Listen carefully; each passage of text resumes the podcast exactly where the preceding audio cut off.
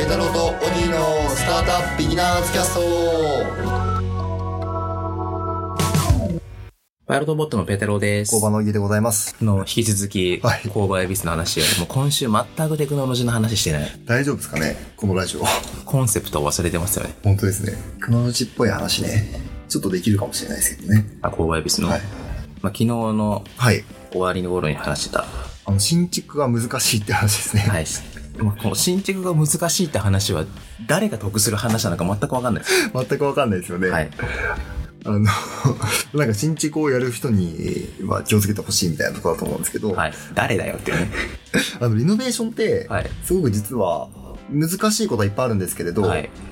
設計上は、はいもう決められた柱のところになんか決められたというか、まあ、ある程度制限があるところでデザインしないといけないっていうのは難しいんですけれど、えー、あのそもそも検査が通ってる物件なんですよ。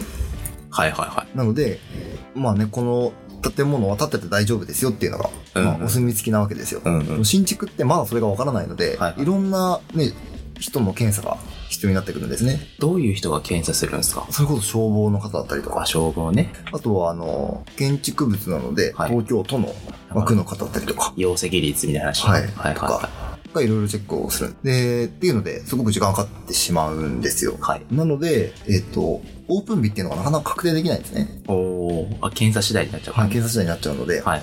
で、ね、もちろんダメって言われる可能性もなきにしはあらずじゃないですか。はいはいはい。そうしたらまたそのためにちょっと変えて、うん。で、検査を通らない、通せない、通さないといけないので、はいはい。なので、一応オープン日っていうのは仮になってます。ほで、検査できる日程とか決まり次第確定になるっていうう。。なるほどね。はい。まあ一応今頃は12月目安になってますですね、ですね。ななるほどね。ので、そこに向けて今、準備してるようなるほど。な、はい、形になってます。さっき言ったテクノロジーの話っていうのは、あ、テクノロジーの話って言ったのがですね、今回あの、働き方解放区っていうのがコンセプトになってるんですけれど、働き方解放区。はい。いろんな働き方を解放しようよっていうはいはいはいのをテーマになってるので、はいあのー昨日話していたいろんな場所があるよっていうはい。のも、その解放する一つの要素なんですね。はい。でもう一つが、いろんなプランを作ってるんですよ、今回。うん。で、例えば、えっ、と、フリー席だけで言うと3パターン実はあって、はい。で、まあ、オールでエブリデイ使えるフリー席プランですね。これがいわゆる普通のフリーアドレスのプランだと思はいいます。はいはい。もう一つがナイトウィーケンドっていうはいはいはい。夜と朝週で使え末。る。はい。で、あとは、えっ、と、アーリーバードプランっていうのがあって、はいで6時から10時まで6時から午前中だけ。はいああ。使えるプランっていうのを用意してます。ほで、そこに加えて、重量課金プランっていうのを今回今、検討してるんですう。ね。はいはい。で、なので、時間、使った時間に応じて料金が支払、支払いが済むっていう。じゃあ1時間いくらみたいなね。ですね、ですね。おーで、これをできるために、あの、もう散々言ってますよね。あの、スマートロックですね。あーここでやっとスマートロックの話が出てくるんですね。そうなんですよ。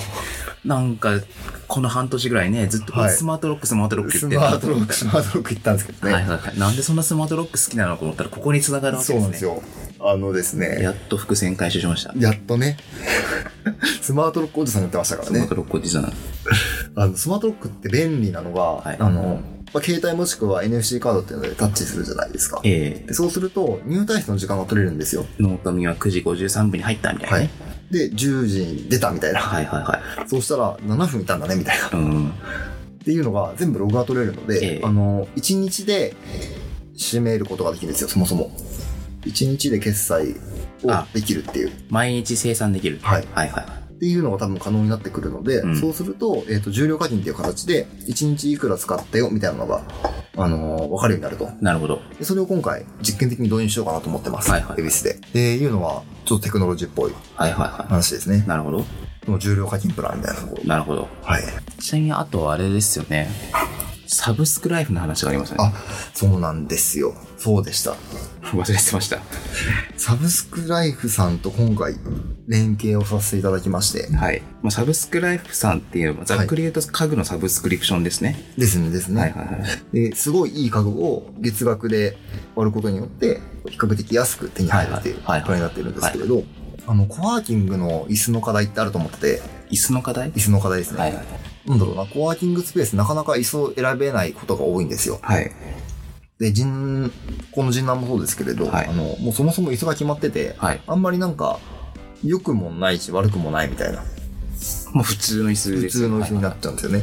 でもエンジニアの方とか、クリエイターの方って結構椅子にこだわる方多いそうですね、10万、20万する椅子を使ってる方も多いですよね。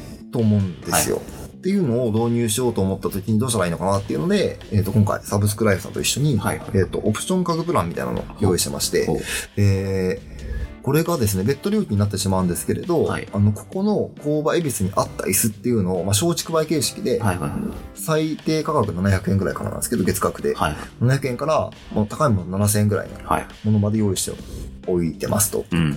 で、入居の時に、え椅子どれがいいですかっていうのを選べるような仕組みになってます。こう、椅子だけこれがね、1階が椅子だけなんですね。ほうほうほう。で、2階になると、じゅあの住宅になるじゃないですか。ええなので、机、ベッド、ラグ、ソファー。あ、を選んでもいいと。。はいい。で、これが結構面白かったのがですね、結構打ち合わせをしたんですよ。はい。サブスクライフさんとは。はい。打ち合わせしまして、その部屋にあった家具を一個一個ピックアップしてるんですね。ほう。で、なので、えっ、と、一つの部屋に対して、あの、まあ、提案資料が、まあね、何ページか分ぐらいあるっていう。はいはい。で、そこから選んで、で、そうしたらすぐそこで見積もりが出るような仕掛けになっていますと。おー便利ですね。はい。っていうのを最初やろうと思ってます。なるほどね。いや、なんか、これ、いろいろあって大変そうだね。そうですよね。 察しました。察しましたよ。そんな、ただでさえ新しいとこを作るなんて大変なのに。はい。いろんなコラボレーション企画が はい。渦巻いておりますので。ねえしかもこれあれでしょ工場だけの話じゃなくて、東急が企画、監修して、日本郵政が展開する賃貸マンションともなんか、えわちゃわちゃやってるんでしょそうなんですよ。大変そうだね。はい。あの、成功ホルダーが多いっていうのはね、はいはいなかなか難しいことだなって。いそうですね。この話題になった途端、オギの顔がちょっと曇りましたからね。や、そうなんですよね。それを乗り越えてそれを留学リリースができましたと。出せましたね。いや、お疲れ様でございましおた。疲れ様でした。これはあれですか、入居募集。入居募集しております。はいはいはい。えー、ね、12月までです。多分個室のところが早めに埋まってくるんじゃないのかなと。はいはいは人南の時を見てもそうだったはいのはいでは。ので、もし興味ある方は、あの、僕が多分直接行くことになると思いますので、はい。ご連絡お待ちしております。に会いたい方はぜひ、はい。お申し込みくださいませ。恵比寿の紹介はこんなところでよろしいでこのすとかころで大丈夫ですね。はい、じゃあ12月に恵比寿で会いましょ会いましょう。う。はい。じゃあ本日はこの辺でお別れしたいと思います。ベテローとオギーのスタートアップビギナーズキャストでした。さよなら。さよなら。